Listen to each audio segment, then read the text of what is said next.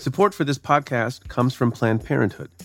It's hard to imagine a world where we leave future generations with fewer rights and freedoms.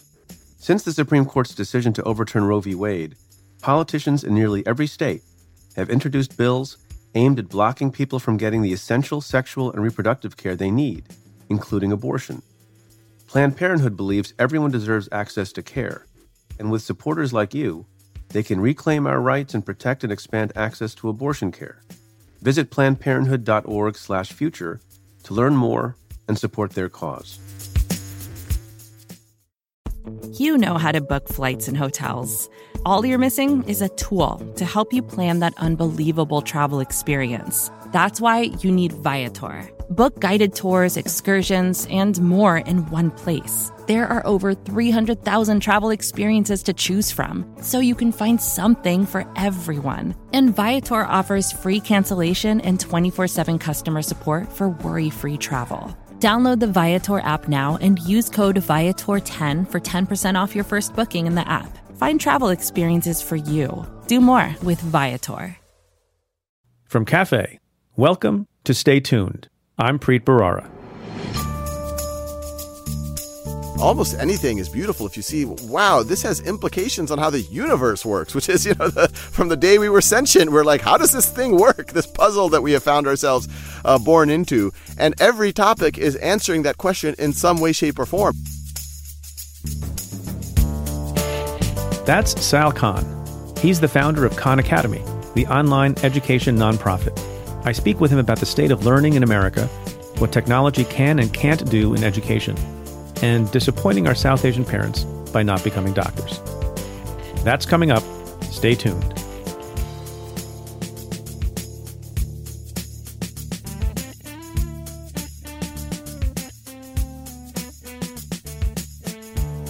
What is justice?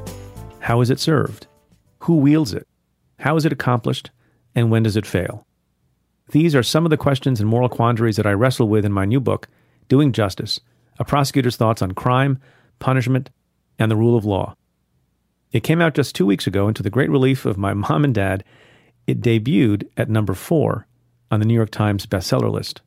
That's kind of uh, unexpected and feels pretty good. Thank you to all who have shown your support. Doing Justice is about the stories and timeless principles that can help us understand this moment in history. I hope you'll order your copy, also available as an audiobook, at doingjusticebook.com. Now let's get to your questions. Hi, Preet. This is Natasha. I'm a grad student in Pennsylvania. And um, one of my questions is previously you've talked about the respect that you have for Rod Rosenstein. I'm just a little bit confused about the role that Rosenstein played in having any input into what Barr wrote because in his summary, I think that he referenced that both he and Rosenstein had kind of come to these conclusions. So kind of that division of who's actually uh, responsible and what, what role uh, Rod Rosenstein played in that, I would like a little bit of clarification on because so far it seems like the focus has mostly been on Barr and there hasn't really been much dis- discussion about that. Thanks. Looking forward to hearing from you and um, I'll listen for this on the podcast. All right. Bye. Hey, Natasha. Thanks for your question. So Rod Rosenstein is sort of an interesting figure in all of this, and I think will be an interesting figure when the postmortems on all this are done. As people may know, I know him. Uh, we work together as United States attorneys. He in Baltimore, I in the Southern District of New York. So let me say at the outset, you know, he's a smart, disciplined, thoughtful, capable lawyer. I think the legacy of his involvement in all of the business of the last two years is a little bit mixed. Remember, it was Rod Rosenstein who wrote that memo at the request of the president setting forth reasons why Jim Comey could be fired, none of which were the reasons why Donald Trump actually fired Jim Comey. Anybody who thinks that is living on a different planet. The idea that Donald Trump fired Jim Comey because he didn't treat Hillary Clinton well or color within the lines ethically with respect to Hillary Clinton is, as I've said, living on a planet, maybe not a planet even in the solar system. So, you know, Rod Rosenstein allowed himself, best case scenario, to be used in that instance. But then, after eight or nine days of blowback in which he was vilified, and I think fairly legitimately so. He appointed Bob Mueller, and he's the only reason we have Bob Mueller. And whether you think that's right or wrong, that was a pretty important statement and a pretty important development. And then throughout the pendency of the Mueller investigation, it was Rod Rosenstein who stood by it, defended it, said it wasn't a witch hunt.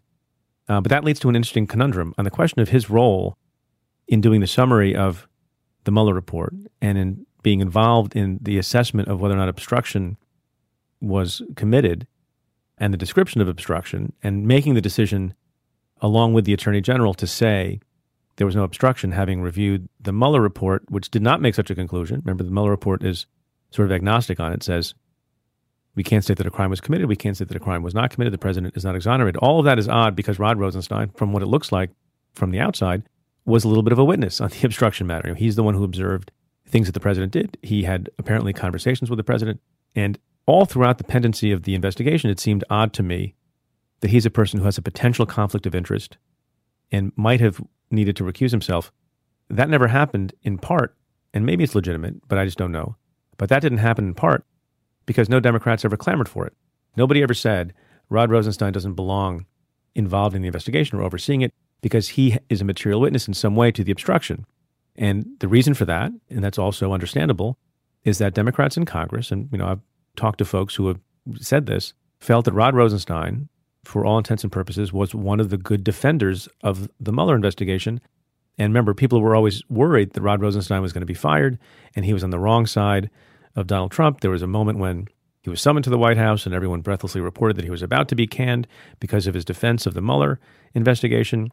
And the president was mad at him about that. So people looked at him as a defender of that investigation, so didn't raise questions about conflict, didn't raise questions about, you know, potentially his needing to recuse himself.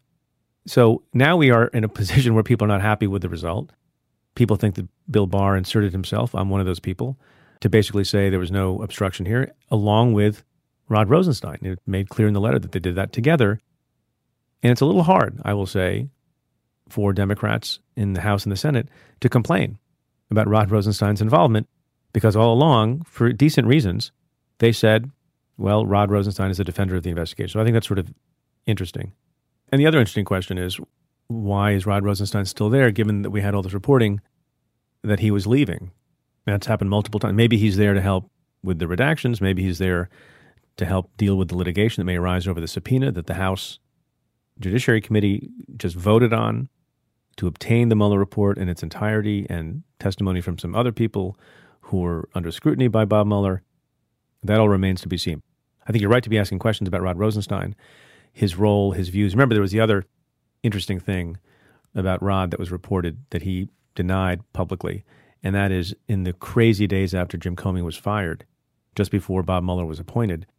The reports are that Rod Rosenstein himself at a meeting, more than one meeting, invoked the 25th Amendment and raised the prospect of wearing a wire against the president. Now, it's been suggested by some people that that was a joke. I tend to think that's not a joke. And people were really freaked out in those few days, not knowing what the president was capable of, not just because he fired Jim Comey, but also because he said truly nutty things to uh, Russian officials in the White House, including that you know Jim Comey was a nut job and firing Comey gave him breathing room. It was a bit of chaos in the minds of a lot of people, including the minds of people who were handpicked appointees of the president himself. So I look forward to getting a full accounting, not just of the report, but also the roles of various people and the thoughts they had over time. When those books are written, I will read them. And if you don't have time to read them, I will summarize them for you. Preet, this is Mike in Virginia.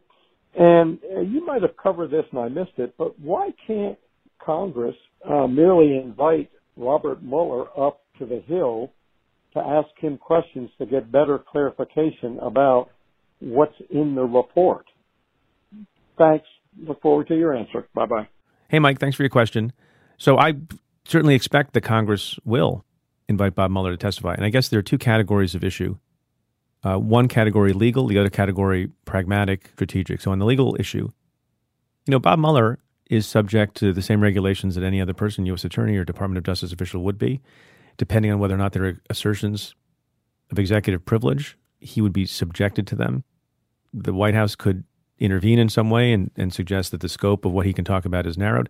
Bob Mueller also is an institutionalist, and to the extent there is information that he's asked about that calls for an answer that, that includes classified information or sensitive information about ongoing investigations, Bob Mueller will likely, unless there's some other authorization or compelling need, probably not reveal those things either. I've seen Bob Mueller testify. I think he's actually a model of what congressional testimony should be like. I saw him testify a number of times when I worked in the Senate. And he's not afraid of answering questions, but he's also not afraid to say, I can't answer it because it's not appropriate for me to do so. So, you know, to the extent there's a gap between what Bill Barr allows to be revealed and what is appropriate to be revealed, I don't think Bob Mueller would fear going into that gap. But he's also not a person who's ostentatious and goes out of his way and says, I would love to come testify and tell you all the stories and, and be some kind of you know, open book about what he did, but he will answer questions forthrightly if he's called to testify. Now, the pragmatic and practical issue is when do you have that happen? As I've said, the House Judiciary Committee voted to approve subpoenas for a number of individuals and also the Mueller report in its entirety today, Wednesday, April 3rd. They did not subpoena Bob Mueller, and I think that you know makes logical sense because I think first you want to know what you're going to get from the Mueller report so you can put intelligent, pointed questions to Bob Mueller. Also, there may be a fight about what the scope of his testimony may be, as I said in the first part. What we do know is, if you believe the representation of the Attorney General, Bill Barr, is that some version of a report is coming in a couple of weeks. It would take longer than that to have Bob Mueller come before the committee. So it seems to make sense to see, like, let's see what the report says. Let's see how many gaps there are. Let's see how many redactions there are. And then we will have a better idea and sense, having talked to some other witnesses and seeing some version of a report, what it makes sense to query Bob Mueller on. Hi, Preet. It's Ryan from Ohio. I was wondering, what's going on with all this security clearance nonsense? Thanks so much. Bye. Hey, Ryan. Thanks for your question. It, it, it sounds like you said very basically what the hell is going on with the security clearance nonsense, which is a question that I have too. It's a question that a lot of people have. It's a question that Elijah Cummings, the chairman of the House Oversight Committee, has as well, and I think will be investigating.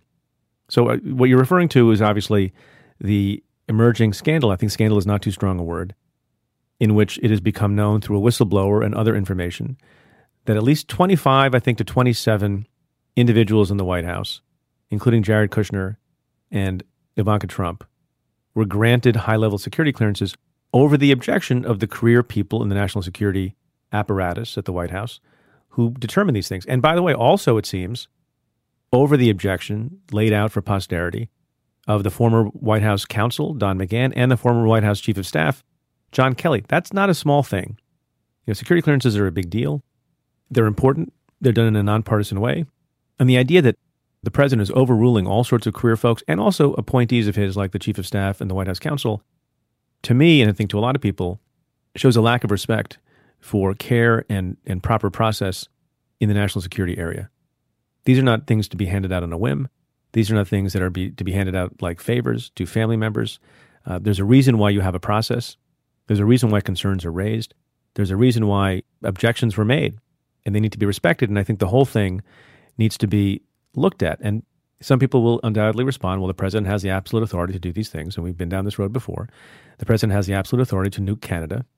I'm not comparing this to nuking Canada, but the fact that the president has the authority to do something doesn't end the inquiry. In some ways, especially when you have a, a revitalized Congress with oversight authority, it sometimes begins the question is especially galling in light of how the president operates in other areas. It's sort of like anyone who does anything good, they get rewarded in an unethical way. And if someone does something that he doesn't like or criticizes him in some way, he finds some weapon or tool to use as a cudgel against them to punish them. That's true in the media. If he likes you and he likes your reporting, he will inappropriately tout your show or tout your network or tout your book on Twitter no one else in government is allowed to do that. It's an ethical violation. CEG Walter Shaub. If he doesn't like what you're saying, he threatens to take your White House pass away. And it doesn't matter necessarily what network you're with. It's if he likes you, you get a benefit. If he doesn't like you, he tries to punish you. And the same is true, it seems, with security clearances. You'll remember that in the context of, as we're learning, overruling all these career people and giving security clearances to people who seem not to deserve them, he has, on the other hand, on multiple occasions, wanted to withdraw the security clearances of people who happen to be his political rivals, like John Brennan. That's bad enough on its own, but against the backdrop of him overruling all sorts of people who have a better idea of these things than he does, I think it's obnoxious, and I think it's repugnant, and I think it's a problem, and I think it should be investigated. And I've heard, you know, some talk on the part of some Republicans of taking away Adam Schiff's security clearance. It's ludicrous. You know, national security clearances are serious things. I had to go through multiple processes, both as an assistant U.S. attorney, as a staffer in the Senate, and of course as United States attorney, to qualify for those things. Security clearances are not perks to be distributed, you know, at holiday time to the people who you like and to be taken away from people who you think have behaved badly. This last question comes in a tweet from Eric Snyder at eSnyder underscore one, who asks at Preet Bharara, You are outwardly sanguine. How are you inwardly? Sanguine, cautious, skeptical, concerned, upset, frantic, panicked, apoplectic? Hashtag Ask Preet. Eric, thank you for your question. Inside, I am a caged, feral animal, and I could explode at any moment. I'm kidding, Eric. I'm just cool in the gang.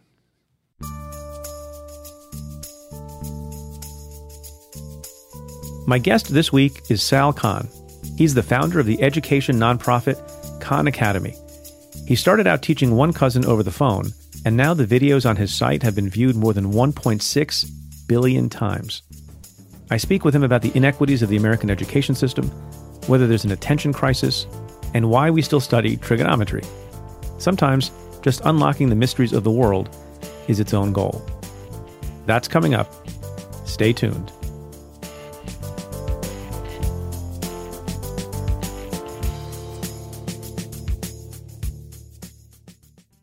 How much time do you think attorneys spend managing their legal practices, clients, and cases? As an attorney myself, I know that the answer is a lot. Thankfully, there's a better way with Clio. Clio is the secure cloud based legal software that makes managing and growing your firm easier. Clio automates the tedious tasks that take up your valuable time, like generating bills, maintaining endless documents, and keeping cases organized. Clio allows you to focus on the things that actually matter Clio's easy to use interface makes you more productive and helps you get paid faster. And Clio's mobile app lets you access your files from wherever you are. Clio is trusted by over 150,000 legal professionals and approved by 66 bar associations and law societies worldwide. I even spoke at Clio's Cloud Conference a few years back. So take your law firm to the next level with Clio. Go to clio.com slash preet to start your free trial. No credit card required and get a special offer. That's clio.com slash preet. C-L-I-O dot com slash preet. Sal Khan, thank you so much for joining us. Thanks for having me, Preet. Right off the bat, let me just ask you this. How disappointed were your South Asian parents that you did not become a doctor? it's it's it's actually a, a, bit of a sore point. My mom still, still we, we made a couple of medical videos, and actually we had partnered with Stanford Medical School to do them. I'm 43 now. This was I was probably you know, this is when Khan Academy had already become a real thing. I, I must have been about 36, 37 when my mom found out about those videos. She literally asked me whether I could now get a little credit for med school and maybe finish faster.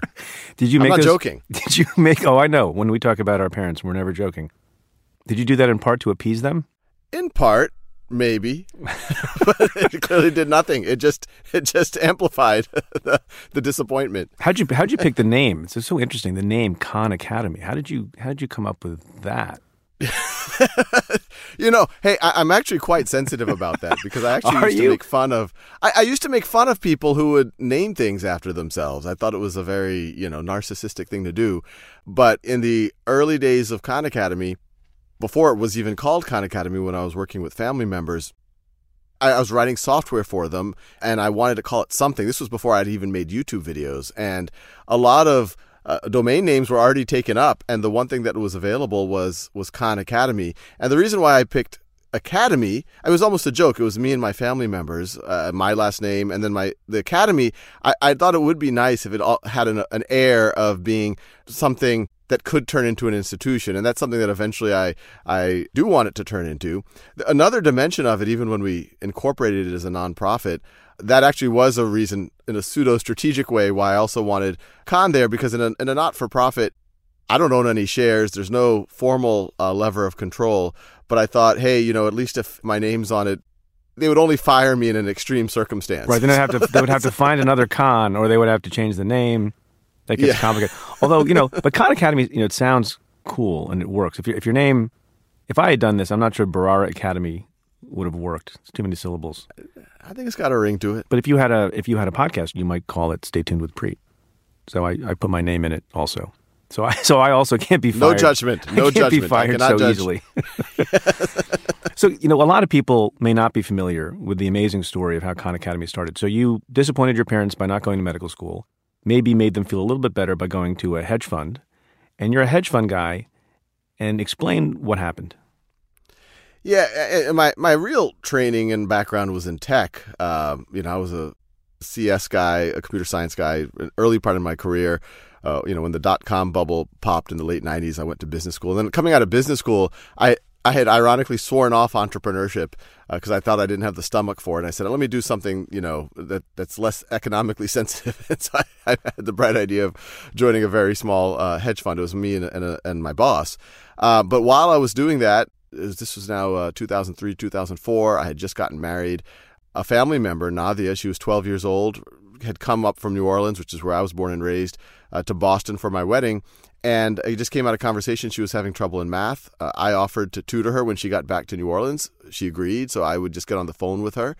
You know, long story short, she at first she just was convinced she wasn't capable of learning math. She had trouble with unit conversion.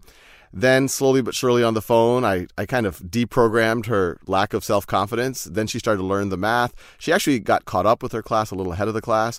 And because of her perceived weakness, uh, she had actually done quite badly on a standardized exam the previous year, and they had put her into a remedial math class. So once I saw that she had caught up and that she was ahead, I called up her school. I, you know, I, I say I became something of a tiger cousin, and I called up her school and I said, you know, I really think Nadia Rahman should be able to retake that placement test from last year. They said, "Who are you?" I'm, I'm her cousin. they they somewhat uh, surprisingly let her take it, and that same Nadia, who was in a remedial math class literally a few months before, was now being placed into an advanced math class. So I was hooked. It was a fun way for me to bond with a cousin, a family member who was about uh, maybe 15 years younger than me at the time. Uh, then I started working with her younger brothers, and over the next two years, uh, I had moved out to California with our firm. And uh, uh, word got around the family that free tutoring is going on, and I, I found myself It's a bargain. it's a bar. It's a good price. Yes, had a money back guarantee. Uh, I had about 10, 15 cousins, family friends that I was tutoring every day after my after the markets closed. My wife at the time was a medical resident, so I had we didn't have kids at that point. Uh, so that's what I would do. And the early Khan Academy had nothing to do with videos. It was actually I saw common patterns in my family members that the reason why they were struggling in, an, say, an algebra class it had nothing to do with their innate intelligence, nothing to do with their with algebra. It was because they had accumulated gaps from fifth grade or sixth grade or seventh grade, and so I started writing software just for kicks uh, that would help them practice some of those gaps so that they can really get that fluency, that proficiency, so that the algebra or whatever else uh, didn't really take as much cognitive load. They didn't have to take, think about how do I divide decimals, how do I uh, evaluate a negative exponent, and I saw that that was really helping helping my family. And I used to show this off to uh, all my friends at dinner parties and things. And I was actually at a dinner party. This was in November 2006. And the host, his name's Zul- Zulfikar Ramzan, have to give him full credit. He said, Well, this is all cool, Sal, but how are you actually scaling up your lessons? And I said, I'm, I'm not. Uh, it's hard to do with 15 cousins and family friends that I was able to do just with Nadia and her brothers. And, and he said, Well, you know, why, why don't you uh, record your lessons as videos and upload them onto YouTube for your family? And I immediately thought it was a, a horrible idea. I thought, you know, YouTube's for cats playing piano, not, not for serious mathematics. But uh, I, I went home, got over the idea that it wasn't my idea, and, and, and gave it a shot. And, uh, you know, my, my family famously gave me feedback that they liked me better on YouTube than in person. Um, I, I think. How'd you uh, how how how'd that make you feel? I reflected on it, and when I reflected, it actually made a lot of sense. I I don't think they were saying they weren't saying that they don't appreciate me. I don't think they were saying. In fact, they, they did say they appreciate me, the interest that I was taking in them, et cetera, being a mentor. But what they were saying is, and I think we've all been there. The first time you're trying to learn something that you might find a little bit intimidating, a little bit stressful, it's actually sometimes stressful when there's a well wisher, a, a cousin, a family friend, a tutor who's sitting next to you saying, Hey, it makes sense, right? A leads to B leads to C. And you feel pressure to say, Oh, yeah, that makes sense. And then five hours later, you're trying to do it on your own and you're like, What did my cousin tell me? What did my tutor tell me? I, I forgot the steps. Or it might be you're embarrassed. Uh, you're a 14 year old and, and you're a little shaky on your fifth grade math you, you might be embarrassed telling your cousin or your tutor or your teacher that. Uh, but with these videos, there's no judgment. They're available to you whenever you need. You don't feel like you're wasting someone's time if you ask for it to, to repeat itself. You can get as many repeats as you want. Right. Uh, so I think that's what they were saying. Can I ask you a question just about this, the effectiveness of um, just video in general. And it seems to me there's there's one principle of teaching and learning that it's interactive. And if you don't understand something in a classroom or in another environment, you can ask a question and the teacher can alter from his or her, you know, original lesson plan and spend some time. But if you have a video that's static and doesn't change and you can't be interactive, how do you make sure that that is as effective as it can be? So I think there's there's different layers to it. I'm a big believer that interactivity is key uh, in the learning process. That's why most of Khan Academy, even the early days, the, you know, the story I just told you, I had started on the practice platform. That was the original Khan Academy. That through the practice and the immediate feedback, my cousins would learn better. That they could keep course correcting. Uh, the videos were really a supplement to that. And even today, most of our resources at Khan Academy are are on the practice side of things, kind of in a, and I'm happy to explain, you know, kind of a mastery learning. Uh, uh, kids can learn at their own pace and fill in their gaps. But even the videos, it's funny, even when Zuli suggested it, I, I kind of had the same mindset. Well, you know, I guess if, if someone's struggling with the practice, this might be a nice little explanation for them. I think the key is is how someone's mind is primed going into a video or a lecture. I think if you're in a traditional lecture based classroom, it's just kind of fed to you, regardless of where you are. I think we've all experienced it. We've sat in lectures and we've zoned out, or we're like, hey, I'm lost, or I'm bored, or it's hard to, to really pay attention, especially when it's a 60 minute lecture or in college, a 90 minute lecture what's been interesting, and I really just fell into it. I remember that first video that I made on YouTube. I think it was a 15 minute video, and then YouTube rejected me because there was a limit at the time that it could only be a 10 minute video. So I was like, okay, I guess I have to explain all of algebra in 10 minute segments. and yeah, so, piece of, piece of cake. Piece of cake. But I realized, well, you know, there's no, they didn't say I couldn't upload 100 videos. They just said they had to be less than 10 minutes each. And I think there was something very powerful about that. And I realized that actually the, the key nuggets of knowledge you could do in this kind of 3 to 10 minute range and then just keep sequencing them. And there's something about that where the act of watching a video, it isn't like I'm going into the big lecture hall on my university and whatever the professor is going to say, I'm just going to take notes regardless of how interested I am in. A video, it's almost the act of clicking on is like you know you have a question about that concept. So your mind is already primed. So I actually do think it's more analogous to asking a question about, hey, I, I'm still a little bit shaky on what happens in a case where two lines don't intersect. How do I solve that system of equations? Well, look, there's a video on exactly that question. And so I could click on that. So I think it's a little bit more of an active process. And then, of course, you can pause, repeat. You could watch it on double speed. You could watch it on half speed.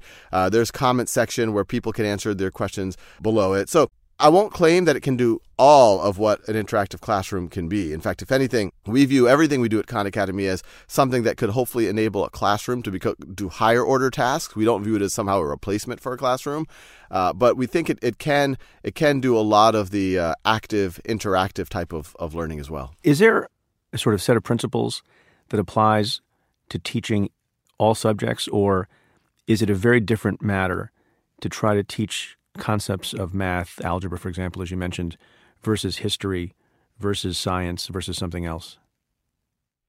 I'm of uh, of the school of thought. There are some core principles that would apply to almost everything. Uh, you know, the ones that I try to remind myself is, you know, number one, if if the person who is creating the content. And I think this is true of videos, but it's also even true if you're writing questions, if you're creating a software experience, but especially if you're doing videos or if you're giving a lecture. If you're not excited, if you're not genuinely excited about what you're about to talk about, no one else is going to be genuinely excited yeah. about it. H- human beings are very, very sensitive to tone. Bueller. And it's Bueller. exactly. exactly. That's, well, well, that's the first one. You have to be excited. And then I think the second one is you have to be if you are stressed about it, that stress will also convey. So I have a lot of friends actually in the early days that I tried to be guest lecturers on Khan Academy. And when I would talk to them about their area of expertise, whether it was physics or chemistry or history, they are these passionate people. They're, you know, doing a PhD in the field, they're writing about it. But as soon as you turn on a, a recording device or as soon as you put them in front of an audience, right. they kind of turned into that. They, they, they were so self conscious about making a mistake that their passion didn't come through. They're, they wanted to plan everything, but they were also planning away their passion. So I think that's, that's the the second element that's really important. You know, so the first one is you you've got to really care and be passionate. The second one is uh, don't overthink it and plan out your passion and, and your, your personality. Be willing to let that show. Be a little bit quirky a little bit every now and then. Um, I would say the third is is make sure that folks have are able to see how this fits into the universe. Almost anything is beautiful if you see, wow, this has implications on how the universe works, which is, you know, the, from the day we were sentient, we're like, how does this thing work? This puzzle that we have found ourselves uh, born into. And every topic is answering that question in some way, shape, or form. It's either trying to understand this mystery of like, what are we? You know, that's the humanities, or like, what is this universe, this simulation, whatever you want to call it that we've fallen into? That's that's what the sciences and, and philosophy and, and spirituality are trying to, to address. So the more you can draw those those connections, the better. So I, I think those are pretty true in almost any field. Well, that's interesting because you know one of the complaints that that kids have in school is how is this going to help me later? Trigonometry. What's the purpose of this? But I guess your point is that in, in every context, making it clear why this is important, even if you're not going to become a mathematician someday, or even if you're not going to become an astronomer, to understand how you know things work in the cosmos will cause people to be more interested in what is being said. Is that is that something you think is lacking generally in education? Y- yes, uh, although I, I have a, a slight contrarian view, which is there's a mainstream view that okay, if if a subject matter is kind of just delivered, people say, well, how's this going to matter in my later life? How's this going to matter for my economic well-being or getting a job? And I think there is a dimension of that. If you can say, hey, if you learn this, you if you're interested in going into finance or or computers, this this is how you know bankers use this idea. This is how people in in software use this idea. But I actually think an even more powerful notion is for pe- to expose the beauty of the ideas. I think, you know, I could tell you, hey, this idea A is interesting because it might help you make money in 20 years. Yeah, that's kind of. Or I could say, do you realize what idea A tells you about the universe? Doesn't that give you chills? like, doesn't you? And and uh, I think there's a lot in mathematics and actually in any subject in, in science where you're just like oh my god i did not realize that about the universe. When you're studying mathematics it's almost you are just scratching the surface about something kind of like almost like a spiritual order of the universe that our, our human brains are only just starting to to glimpse. What could be more exciting than that? Do you do you think that um that people's attention spans and especially children's attention spans have gotten less and it makes teaching harder? Or is it your view which i like that so long as the teacher has passion and um, relates it to why it's important in the world, that, that even the modern generation in which my kids are, that sees you know fast editing on videos and play and they play video games and everything is is quick, quick, quick, quick and short. Has that been a problem? The attention span waning, or is that a myth? I'm not 100% sure. My gut sense is, for the most part, attention spans are probably uh, they, they might have gotten a little bit more scattered uh, because of all of the you know you jump on your phone and you're doing five different things and your brain is constantly saying do i have another email you know let me check social media et cetera et cetera so i think that can have a a harmful effect and and i think before we started, I was talking about how I've started meditating, and it's almost the exact opposite of that. So it does get you a little bit more in the flow and, and focused. But I think the biggest factor isn't that. I think human beings, you know, there's studies from well before social media and cell phones became a thing. Uh, this go back to the 70s and 80s. Some of these studies I wrote about in, in my book is that when they studied students in a class, they're able to focus the first 10 or 15 minutes. Then they zone out for about four, five minutes then they zone in, but now when they zone in, they can they can't zone in 15 minutes. Now they might zone in 12 minutes or, or, or shorter, and then they zone out for a little bit longer. So that's actually a very natural phenomenon that you can really keep your focus for about 15 minutes, then you zone out. It's a very natural thing for the human brain to do.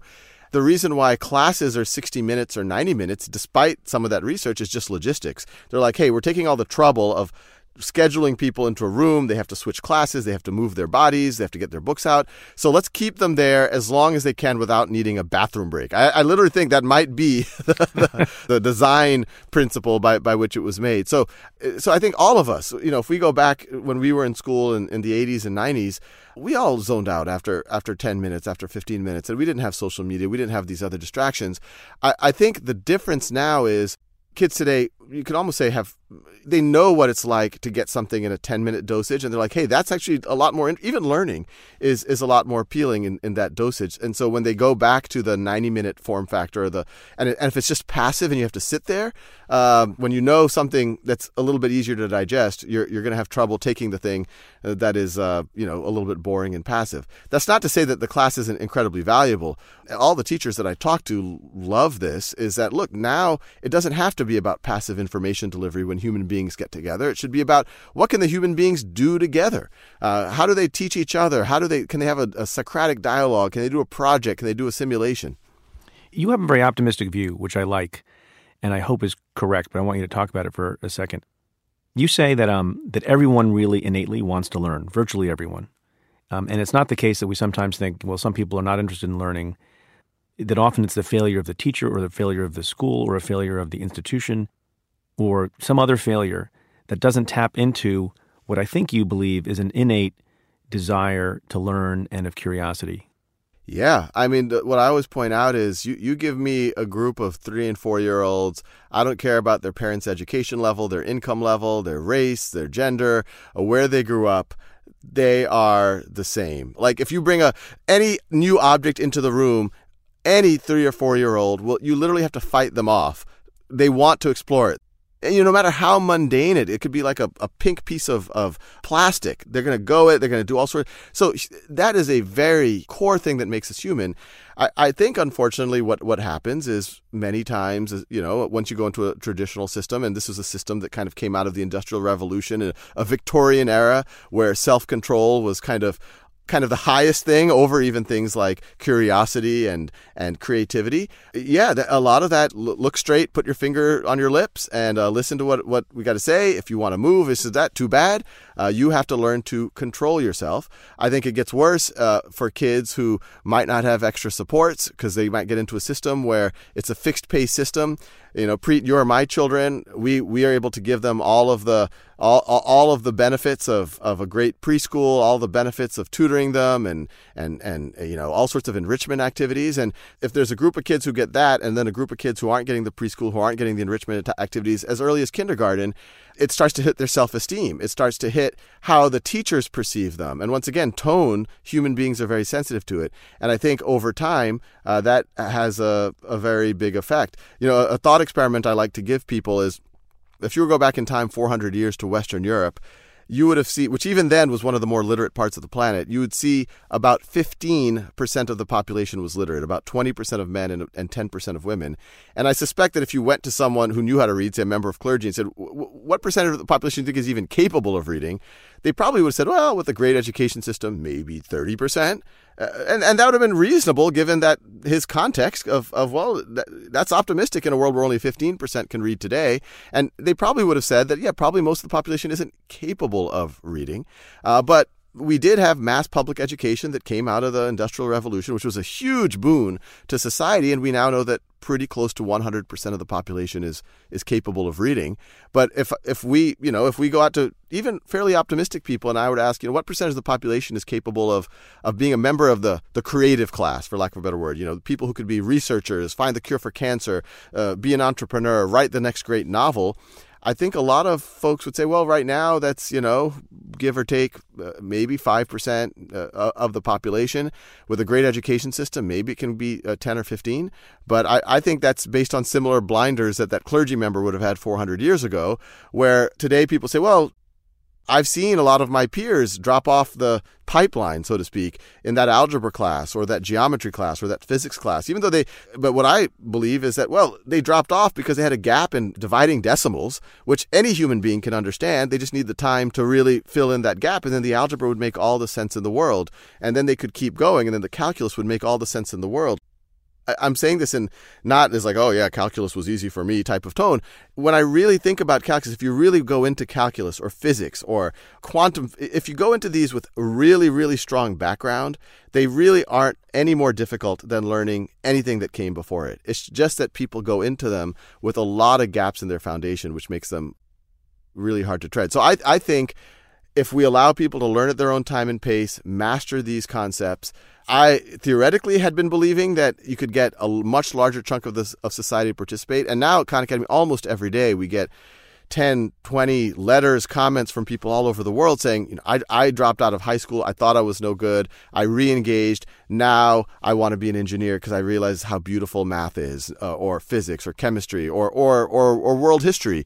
Uh, and we're seeing that from a lot of folks that you wouldn't expect. I've gotten in the last two weeks, I've gotten two handwritten letters from prisoners in the in the Florida correctional facilities saying how uh, there's they've been able to get Khan Academy usage offline. How Khan Academy has kind of awakened their curiosity. I would argue awakened it again reading their words, I realized that you know th- these people are more excited about learning and the beauty of mathematics than even many people who are sitting in colleges or, or grad schools. So it's really just about filling in those gaps. And if these people, the most marginalized in society, can get excited, I'm pretty confident that it's like literacy that pretty close to 100% could participate at that level. You're absolutely right, and it applies in multiple contexts. That whether it's in a job setting or in school, you do a task or you try a project, and you don't do a great job and a view gets developed of you and then you internalize it and it becomes very hard to recover. I mean, we used to talk about that in a rarefied place like the U.S. Attorney's Office, that opinions about you know rookie prosecutors were formed sometimes very early because they you know somebody made some mistake on a case or didn't handle some oral argument particularly well, and that could have a crushing even on these people who are, have amazing resumes and are amazingly talented because they didn't have the room to have that you know sort of setback and everyone around them thought they were capable of only so much. And you had to work really hard on making sure that you're encouraging people in the right way. And so that leads me to my to my next question. You wrote something interesting once, and it made me think about my own family. The question of how we encourage people and how we incentivize them, and the ways in which we talk to them. And you once wrote, "You don't tell your son that he's smart." And I realized, well, I, you know, I tell my I tell my kids they're smart all the time. Explain why that is and what you do say. Right. And I will uh, say a disclaimer: the title of that that opinion piece that I had written, it was a little bit clickbaity. I hadn't didn't yeah. write the title. I kind of cringed when you know it kind of. I didn't write that, but uh, whoever did, it actually a lot of people did click on it and, and forward it around. But it, it wasn't completely not true uh, or disingenuous of a title, even though I didn't write it, uh, because the the article was you know my son was four at the time. He's he's now he was four or five. That he's now ten years old, but he was just learning to read. And I remember um, at the time for Khan Academy, we were engaging a lot with some of the the leaders in in the mindset research. Carol Dweck being most famous, she, you know, she's done a lot of work on growth mindset, and you know, the whole principle they talk about is people either have a fixed or growth mindset. People with a fixed mindset say, hey, I, am either smart in a certain area or I'm not. I either have the gene for it or I'm not. While people with a growth mindset think, well, I really don't know my potential unless I willingly put myself out of my comfort zone. I'm willing to fail and recognize that failure isn't a reason to quit. Failure is a reason to reflect. And that's actually where, where when, when my brain will, will grow the most. And there's a bunch of research. They had designed interventions where, you know, if you point out to a child that when you fail, that's when your neurons are growing the most, that your brain is like the muscle. The more you use it, the stronger it gets. Um, if you praise, and this goes to the title of that article, if you praise process over outcome, uh, it's far better. So uh, I, I was trying that with my son uh, before I had written that article where he was learning to read.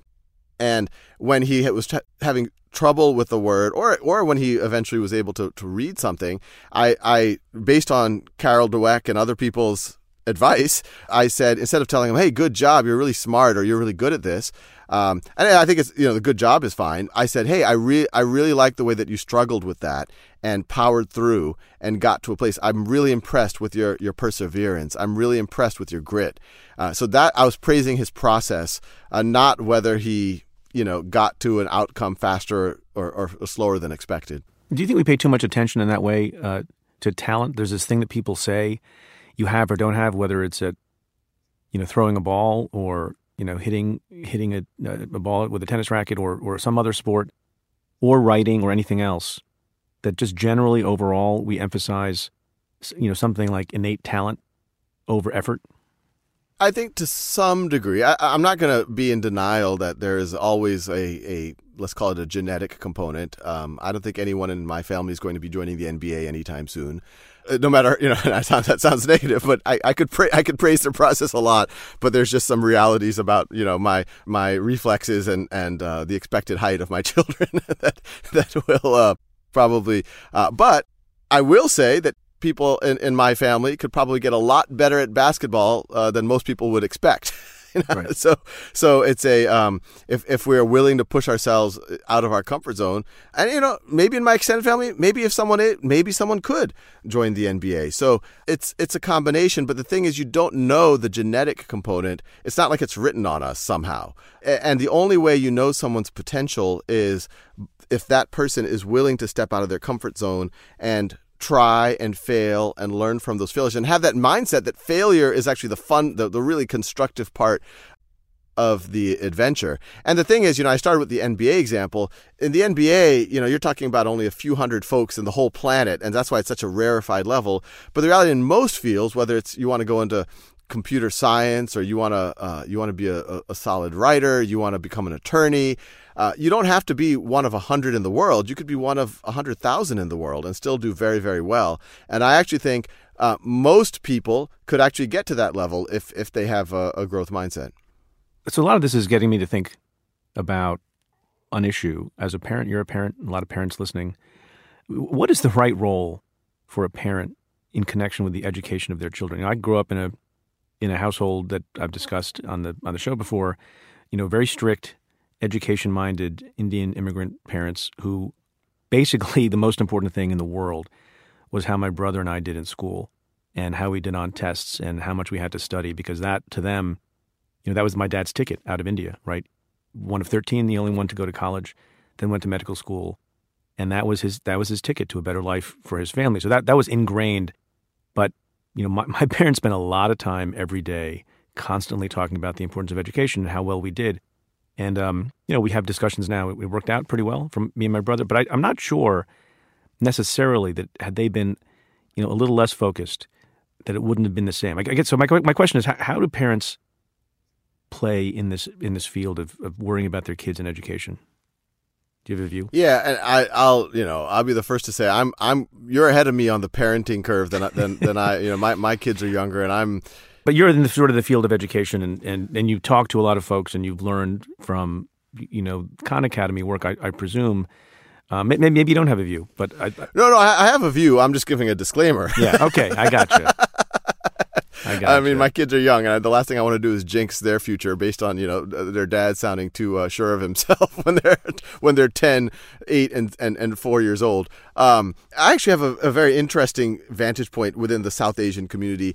My family came to the U.S. actually very similar to yours.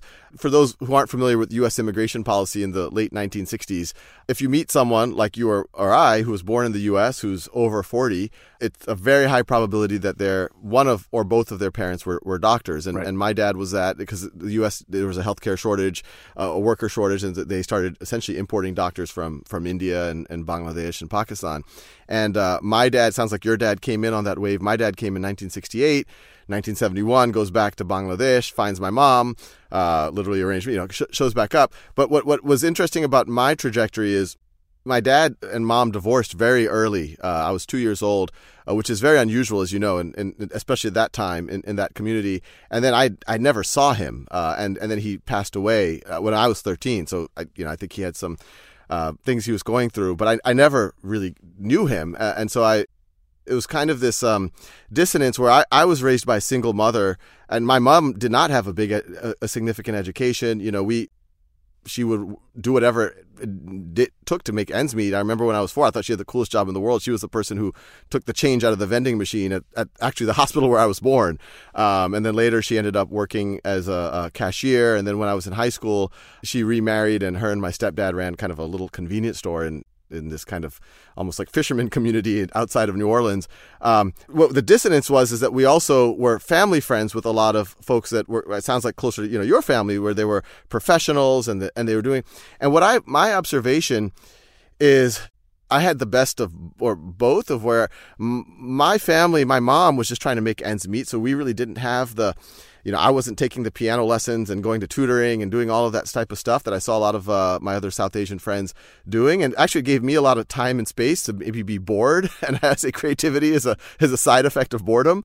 But at the same time, I was able to because I, would had these these friends and I'd go to these these dinner parties where you know their their parents were doctors and all of that.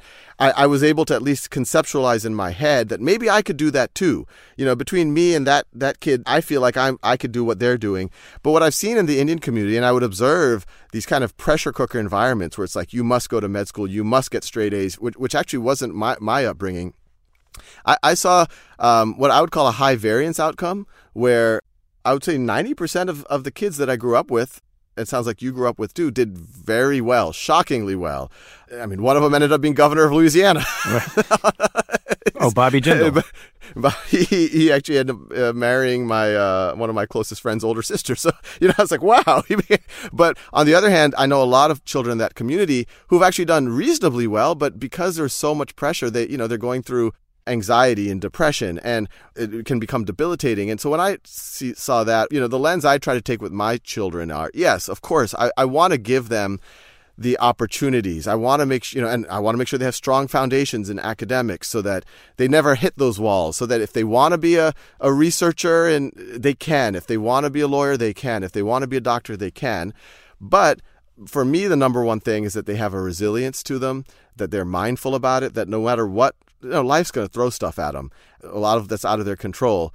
That when they get knocked down, that they're able to get up, and that they don't they don't define themselves by other people's perceptions, which I think happens a lot in the South Asian community. People are driven primarily by what other people think, and, and that's what leads to anxiety and depression and all that type of thing. So I, you know, I, I want them to learn the math and all that, but I also want them to be mindful. You know, I've been doing a lot more meditation. I'm trying to get my kids to do it because I feel like that's a little bit of it builds that that resilience muscle. You did an interesting thing in the last few years, sort of like um, like Amazon in the following way. Everything is online. You buy products online your classes have been online, and then you actually opened up a brick and mortar school. Why? Well, we're not on the cusp of uh, either virtually or physical being anywhere like on the scale of Amazon. But actually, it's an interesting example. I, I have always said that some people view online education uh, versus physical education as a bit of an analogy with uh, e-commerce and, and, physical commerce. I, I, don't view it that way. That you know, the same way that e-commerce say Amazon did disrupt Barnes and Nobles, I don't think online is is going to or should disrupt physical classrooms. In my mind, online can liberate what happens in a physical classroom. So, all of our children, yes, I hope that they're able to learn on Khan Academy and they're able to learn at their own time and pace and that they're able to um, master concepts and explore things and build that agency, which actually is a meta muscle that I think something like Khan Academy helps students learn. But they need to go to a school and build and form connections and have mentors and teachers and all of that. And so I started the school really to explore what that is. In a world where information can happen at a student's own time and pace, in a world where a practice with instant feedback can happen at a student's own time and pace. What could the school look like? Because it, that unlocks all sorts of things. If information delivery isn't what happens in a classroom, you don't have to group kids by uh, age and perceived ability level. Uh, you could start team co-teaching, and you can make it all about interactivity. You know, why do we have these things called letter grades instead of holding fixed uh, when you learn something and have this variable outcome called letter grades A, B, C, D, F? Do it the other way around. Everyone should get to the A level, but what's variable is when and how long you get to work on it. If you're able to learn the core skills much more efficiently, it should liberate much more time for creativity, for entrepreneurial thinking. And I view entrepreneurial thinking not just starting a business. It's entrepreneurial like, let me, how do I solve that problem in the world? It could be as an NGO. It could be as a, you know, just creating a little bit of an invention. And so that's why I wanted to start a school. Um, and, you know, there was a somewhat selfish motivation too, but I also wanted to not be a hypocrite, which is I was talking to the world about these ideas of mastery learning, et cetera, et cetera. And I had a, my same son who, who I never tell is smart. he was about to enter kindergarten. And I was like, well, I'd be a hypocrite if I was telling the rest of the world that we should do mastery learning and move to this type of a model and, and, and all these other things. You know, in, in my book, One World Schoolhouse, I write about why do we have summer vacation? We should be full year, full day, et cetera, et cetera. My own children should experience that that. And yeah, we started that about four and a half years ago. I've learned so much from that. The theoretical ideas, actually, if anything, I feel even more bullish about it, but there is a lot about running a physical school that it's easy for a uh, you know a, a, person running a website however large um, to, to, theorize about but it you know it hits home just the importance of teachers loving human beings in a, in a child's life uh, the importance of community. It's funny you know, the thing that I'm most proud about of Khan Lab School yes we're using technology yes et cetera that but when people go there they're blown away by the community of the kids and the, the adults. They kind of all blend together. There isn't this strange hierarchy. There isn't that strange antagonism. They literally feel um, they're helping each other. I've seen students help teachers. I've seen teachers help students. They all feel like they're they're in it together. Can I ask you a question about tests? You know, there are a lot of tests, and there's a lot of controversy about whether schools teach too much to the test and whether or not the fact of tests causes people not to learn in the way that you want them to learn. And there's controversy over the particular standardized tests that play a large role in college admissions. But do you have a worry about testing in this country? Do we do too much of it? Do we put too much weight on it? Are they fair? Are they, these, these are a lot of questions, and if you're a lawyer, you could object to compound questions. but this is a podcast, and the rules of evidence don't apply. So, just talk about tests. If you want to improve something, you need to be able to measure it. Inherently, that's what tests are. They're measurements. Now, I think the place where you get into a, a tricky area is all measurements are imperfect, especially in something like education. Any educator will tell you that there's all sorts of intangibles that students are getting from an education, but some of those are a lot harder to measure than do you know this vocabulary word or can you solve this problem? And so the testing, really from a practical point of view, tends to measure the stuff that's easy to test. And that can be valuable as long as it's viewed in a proper context. So, for example, making it tangible, the SAT, I think the SAT is a, is a fine test. The reason why a lot of colleges look at it is they do see an association between those scores and uh, how well students are, how ready they are for, for their campus. Now, with that said, they know that that is not the def- that it does not define the student. And so, as, as long as tests are viewed with the proper context and not viewed as the end all and be all, I think they can be fine. So your view is not, if I understand it, is not that the test is necessarily so bad, but you know, extending your argument that maybe colleges put too much emphasis on it and don't take the time and effort to look at other data points. And, and part of the reason for that, by the way, and this is especially pronounced in law school and schools that are selective put a great emphasis on the fact that they are selective. And that is how they continue to be selective because then, you know, high ranking people in high schools going to college or in colleges going to law school will want to go there because they're selective. So it's a self, it's a self perpetuating elitism and selectivity. And so even if it's the case that they have some understanding that a student is not properly measured by the SAT score or the or the LSAT score, they can't afford in some ways, this is my theory at the moment, they can't afford in some ways to take that lower scoring student because then it screws up their quotient that they advertise to everybody. Does that make any sense? And is that a problem? You know, my view on it is they do, of course, care about scores. They care a lot about other things uh, oftentimes just as much. And I, I, do think law school is probably the one area where they're the most by the numbers of GPA and scores. You know, the one thing that really excites us about this work that we've been doing on the SAT is we are seeing a lot more underrepresented students, African American students, Latino students, reaching thresholds where they, they can go to uh, selective schools. And what's exciting about that for us, it's not just about the score. They're also uh, getting stronger at their core, at their foundational skills in algebra and, and trigonometry and, and the reading comprehension. So when they show up on campus, they're they're that much more likely to, to really succeed and be able to to you know fulfill their aspirations. I don't know if you want to bite off this next question, but do you have a view of whether or not public education in this country uh, is is unfair in terms of access? I mean, is it right that in most places public education is funded by property taxes? So if you if you're in a wealthy community, your schools have more money, and if you're not, they don't. And the property taxes are paid by everyone, whether you have children in the school system or not. How do you feel about that? At a very high level, it's not fair at all. There are for sure public schools in this country that you or I would not want our send our children to, um, and the children who go to those schools are have a very uphill battle to face. And but there could be many dimensions why that is happening. Oftentimes you have some of the most passionate teachers in, in some of those schools, but there's not the resources. And so that goes to kind of the resourcing question around, say, the property taxes. I'm not an expert there, but some of the stats that I do know, a majority of minority majority schools, I know that's a mouthful, don't, high schools do not offer calculus, do not offer physics, do not offer AP American history.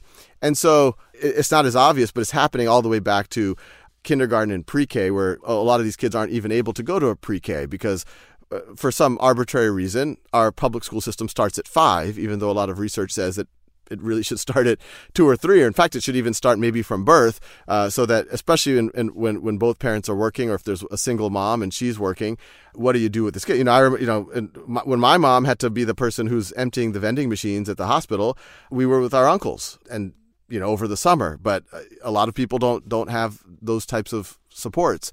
Um, so simple answer is yeah it is it is unequal it's not something that you can just snap your fingers and, and solve it's very complex what we hope to do from a Khan Academy point of view is at least help aspects of that. If you don't, if your school, and it's actually not just urban areas, uh, the rural poor, not or even the rural middle class, actually sometimes doesn't have access. There's not a you're on a farm and there's not a an algebra class within 20 miles of where you are, or at that one one one room schoolhouse that you go to, uh, or something that's akin to it. Uh, you know, there's the person who who's you know there might be one teacher who's teaching five different courses, some of which they might be more expert in the other. So what we hope in is you know Khan Academy we can at least raise the floor for those students. We can give them access to a, a rigorous, world class physics curriculum, rigorous world class American history curriculum, uh, civics curriculum, uh, so that when they go to college, they're more likely to be able to engage. Uh, you know, one thing I, have been talking lately, there's just been a lot of conversation about uh, inequality and, uh, you know, ways to address it. And people are talking about things like, um, you know, universal basic income and tax rates. And I, you know, those, those are all interesting things to think about. My view is, education's the obvious one, but people have just gotten so cynical about it and, and, and they're not thinking kind of big enough about it. And it's a kind of a slow motion emergency because as bad as inequality is today, I just read something this morning that, you know, we're at the same inequality levels that we were 100 years ago, which is kind of the peak for the past 100 years it's it's going to accelerate because of obvious, you know, you, you have globalization happening, uh, so low skill labor goes other places. Uh, but on top of that, you have obviously automation and AI and, and all of that. So you, the, the, entire industrial revolution pyramid that we have been living in, the bottom two layers are collapsing. Not just labor, but even that information processing, which is really kind of these white collar jobs. AI is going to do that.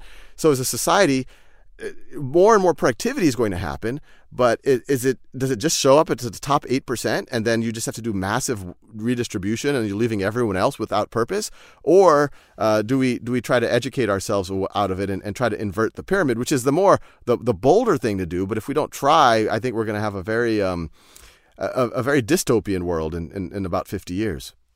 Is there a piece of advice that you've gotten that over time has really been valuable for you that you want to share with other people? I'll give two that I, I always remember, actually, especially when I'm hitting kind of a tough spot. Uh, one was it was actually the commencement address when I graduated from college. The president of MIT at the time, Charles Vest, he's, he's now passed away. He used to tell this really funny story. I won't tell you the whole story, but this college student came up to him later and said, "You gave me the best advice ever when I graduated." And when I got my diploma, and, and President Vest said, "Well, what did I tell you?" He said, "Keep on moving, keep on moving," you know, just to move off the stage. Um, but it is it is this amazing thing. Like you know what, you, you hit a wall, whatever. Just like just keep you know put one foot in front of. The, that's what I've took t- taken from it. I think that was his message. Is just like as long as you just keep taking those steps, it goes even back to Khan Academy. Like, you know, we now, ha- I, have probably made like thousands of videos now, and people think like, wow, how did that happen? It was, you know, it's every day, just making a couple, making two, three, um, and it just adds, and, and it it, it started, you know, if, if back in 2006, imagining trying to create something, you know, right now, I think last month, you know, we're reaching close to 20 million learners that would have seemed uh, delusional uh, in, in 2006, but it's just one step in front of another. You hit a wall, and many walls were hit, uh, but you just say, no, I'm going to keep chugging at this. The other thing, uh, this actually came from my first boss. I, my first job was at Oracle. Thomas Kurian uh, uh, was, was my boss, and he's now done amazing things with his career. But I remember at times I got kind of cynical sometimes about, you know, sometimes being at a big company, and I'm like, oh, there's sometimes some politics, and, you know, this is happening slower than it should. And he's like, look, Sal, of course. And that's life and you're you know you're you're 22 years old and you're going to learn more about life. But like just at every moment think about what's the most positive thing that you can do. And um, I've just taken that as as you know don't get cynical. It's very easy to get cynical but at any moment life happens. Keep moving and what's the most positive thing that you can do at that moment? So that's a good segue to my telling you keep moving Sal. Thanks thanks thanks for all thanks for all the work you've done and thanks for spending time with us. Really really appreciate it. Appreciate it. Thanks Preet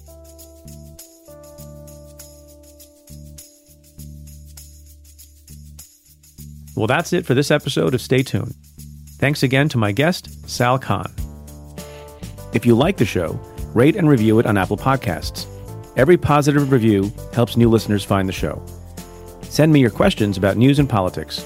Tweet them to me at Preet Bharara with the hashtag AskPreet. Or give me a call at 669 247 7338. That's 669 24 Preet. Or you can send an email to staytuned at cafe.com. Stay Tuned is presented by Cafe. It's produced by Kat Aaron and the team at Pineapple Street Media, Henry Molofsky, Joel Lovell, Jenna Weiss Berman, and Max Linsky. The executive producer at Cafe is Tamara Sepper, and the Cafe team is Julia Doyle, Calvin Lord, Vinay Basti, and Jeff Eisenman. Stay Tuned is produced in association with Stitcher. I'm Preet Bharara. Stay tuned.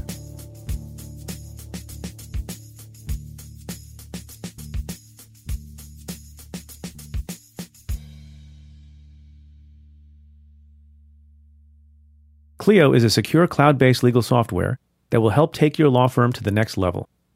Clio automates the tedious tasks like generating bills, maintaining endless documents, and keeping cases organized, allowing you to focus on the things that really matter. Go to clio.com slash preet to start your free trial. No credit card required, and get a special offer. That's clio.com slash preet. Hi, I'm Ben. I suffer from a condition called writer's block. It strikes when I'm at work. That's why I choose Canva Magic Write. It works fast, generating texts in seconds, thanks to AI. Common side effects include increased productivity, compliments from coworkers, feelings of satisfaction. Now I can say bye bye to writer's block.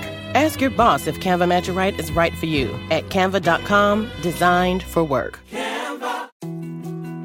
More to dos, less time, and an infinite number of tools to keep track of. Sometimes doing business has never felt harder, but you don't need a miracle to hit your goals. You can just use HubSpot because their all in one customer platform can make growing your business infinitely easier.